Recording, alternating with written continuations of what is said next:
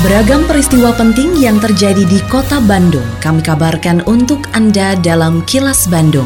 Diproduksi oleh LPS PR SSNI Bandung bekerja sama dengan Humas Pemkot Bandung yang disiarkan serentak oleh 40 radio anggota PR SSNI Bandung.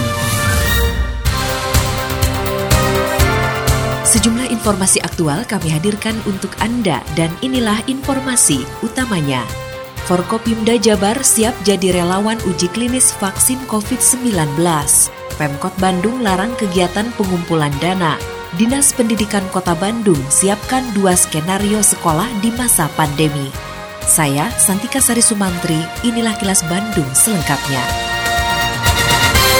Kesiagaan terhadap pandemi COVID-19 di Kota Bandung semakin meningkat hingga level kewilayahan seperti kecamatan dan kelurahan. Wali Kota Bandung Oded M. Daniel mengatakan peningkatan kesiagaan tersebut ditandai dengan sudah terbentuknya 137 kampung tangguh Nusantara Lembur Tohaga Lodaya yang tersebar di seluruh kecamatan di Kota Bandung. Menurut Oded, keberadaan lembur Tohaga Lodaya tidak hanya terkait upaya masyarakat dalam menghadapi persoalan pandemi, tetapi juga menyangkut ketahanan pangan, sosial, dan keamanan wilayah. Hal ini karena melalui lembur Tohaga Lodaya, masyarakat terlibat langsung berperilaku pola hidup bersih dan sehat. Selain itu juga dapat meningkatkan kegiatan sosial sampai ekonomi warga. Oded menargetkan seluruh kelurahan di kota Bandung dapat menghadirkan lembur Tohaga Lodaya karena dinilai sangat penting sebagai wujud perjuangan menghadapi COVID-19 yang belum berakhir. 137 lembur Tohaga Lodaya sudah tersebar di seluruh kecamatan. Artinya kesiagaan kini semakin meningkat hingga level kewilayahan. Ya mudah-mudahan kalau 151 kelurahan kita punya 137 berarti hanya tinggal 14 lagi ya yang sedang dikejar insya Allah ya sedang kita lakukan. Gubernur Jawa Barat Ridwan Kamil mengatakan, jika tidak ada halangan kesehatan, maka jajaran Forum Komunikasi Pimpinan Daerah atau Forkopimda Provinsi Jawa Barat bakal ikut menjadi relawan uji klinis vaksin COVID-19. Gubernur juga mengimbau kepada masyarakat Kota Bandung berusia antara 18 hingga 59 tahun, bertubuh sehat dan memenuhi kriteria yang dipersyaratkan ikut berpartisipasi menjadi relawan. Menurut Ridwan Kamil, untuk uji klinis vaksin COVID-19 tersebut dibutuhkan relawan sebanyak 1.620 orang. Dari jumlah tersebut sebanyak 540 orang akan disuntik vaksin, sedangkan sisanya akan mendapatkan cairan placebo. Pemilihan pemberian vaksin atau placebo bakal dilakukan secara acak. Vaksin kita sudah ada pendaftaran, oleh karena itu kami menghimbau kepada mereka yang usianya cukup minimal 20 tahun sampai maksimal 59 tahun. Nah, jika tidak ada halangan dari unsur kesehatan pribadi, maka Forkominda pun akan menjadi relawan untuk pengetesan vaksin. Pembatasan sosial berskala mikro atau PSBM di Kecamatan Cidadap, Kota Bandung dinyatakan berakhir pada Senin 10 Agustus. Wali Kota Bandung Oded M. Daniel mengatakan berakhirnya PSBM di Cidadap karena kasus COVID-19 di Sekolah Calon Perwira TNI Angkatan Darat atau Secapa AD sudah terkendali. Menurut Oded, keberhasilan penanganan COVID-19 di Cidadap tidak lepas dari kedisiplinan masyarakat menjalankan PSBM dan pengendalian dari pihak Secapa sendiri. Ia juga menyatakan sudah berkomunikasi langsung dengan Komandan Secapa mengenai perkembangan kasus COVID di Secapa. Sebelumnya, gugus tugas percepatan penanganan COVID-19 Kota Bandung memberlakukan PSBM di Kecamatan Cidadap tahap kedua yang berlangsung 28 Juli hingga 10 Agustus 2020. Terakhir itu sampai tanggal 10 Agustus, jadi tidak akan diperpanjang. Mengingat saat ini, menurut informasi klaster secara di secapa sudah terkendali dan masyarakat Cidadap disiplin menjalankan PSBM. Jadi hasil dari evaluasi di lapangan, Pak Asik dan kawan-kawan, Alhamdulillah menunjukkan tadi mengusulkan mengusulkan bahwa PSBM di Cidadap kita akhiri. Dan saya oke mau ada sudah kontak-kontak terus dengan komandan dan alhamdulillah sungguhnya mereka sangat luar biasa menangani masalah klaster di Secapa ini.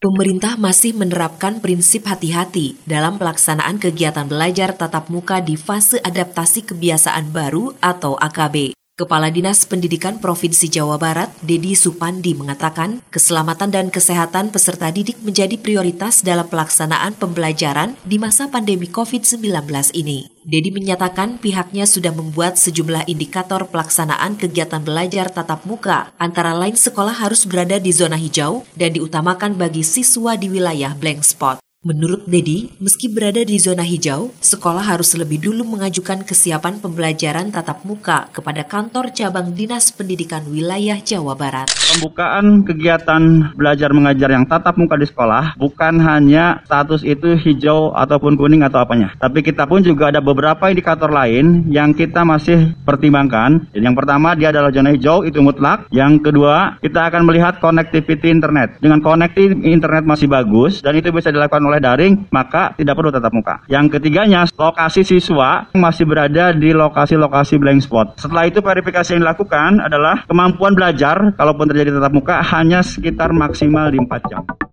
Dinas Pendidikan Kota Bandung sudah menyiapkan dua skenario pelaksanaan pembelajaran di masa pandemi COVID-19.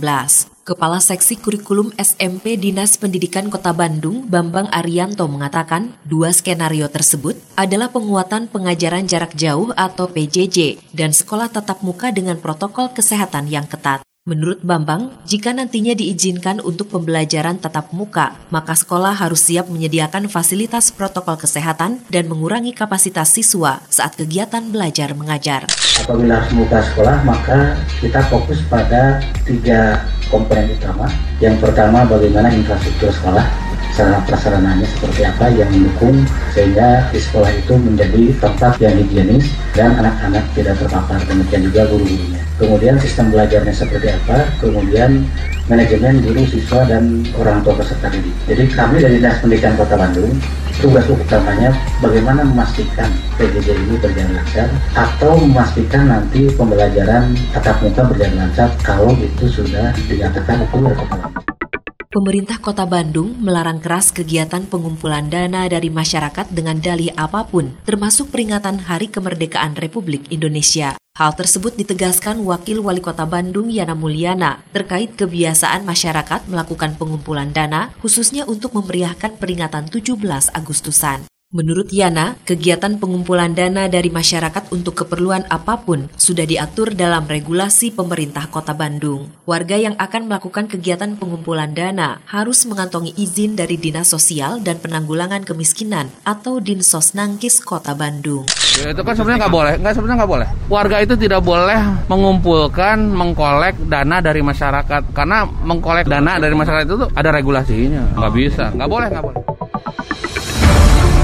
Kini, audio podcast siaran Kilas Bandung dan berbagai informasi menarik lainnya bisa Anda akses di laman kilasbandungnews.com.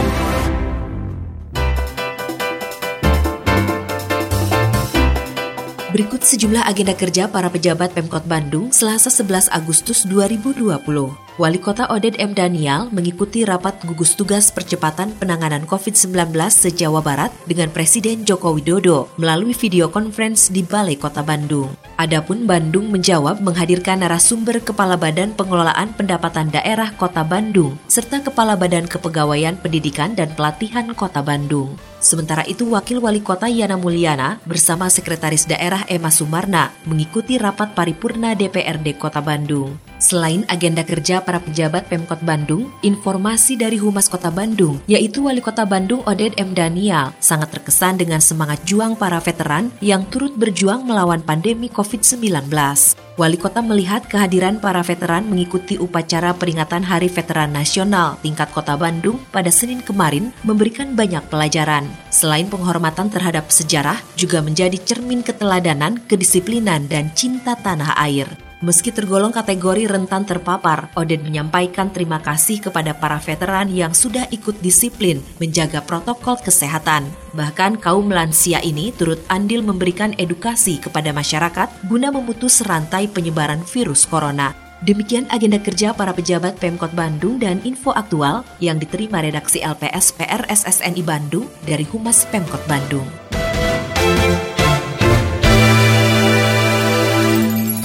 Terima kasih Anda telah menyimak Kilas Bandung bekerja sama dengan Humas Pemerintah Kota Bandung yang diproduksi oleh LPSPR SSNI Bandung.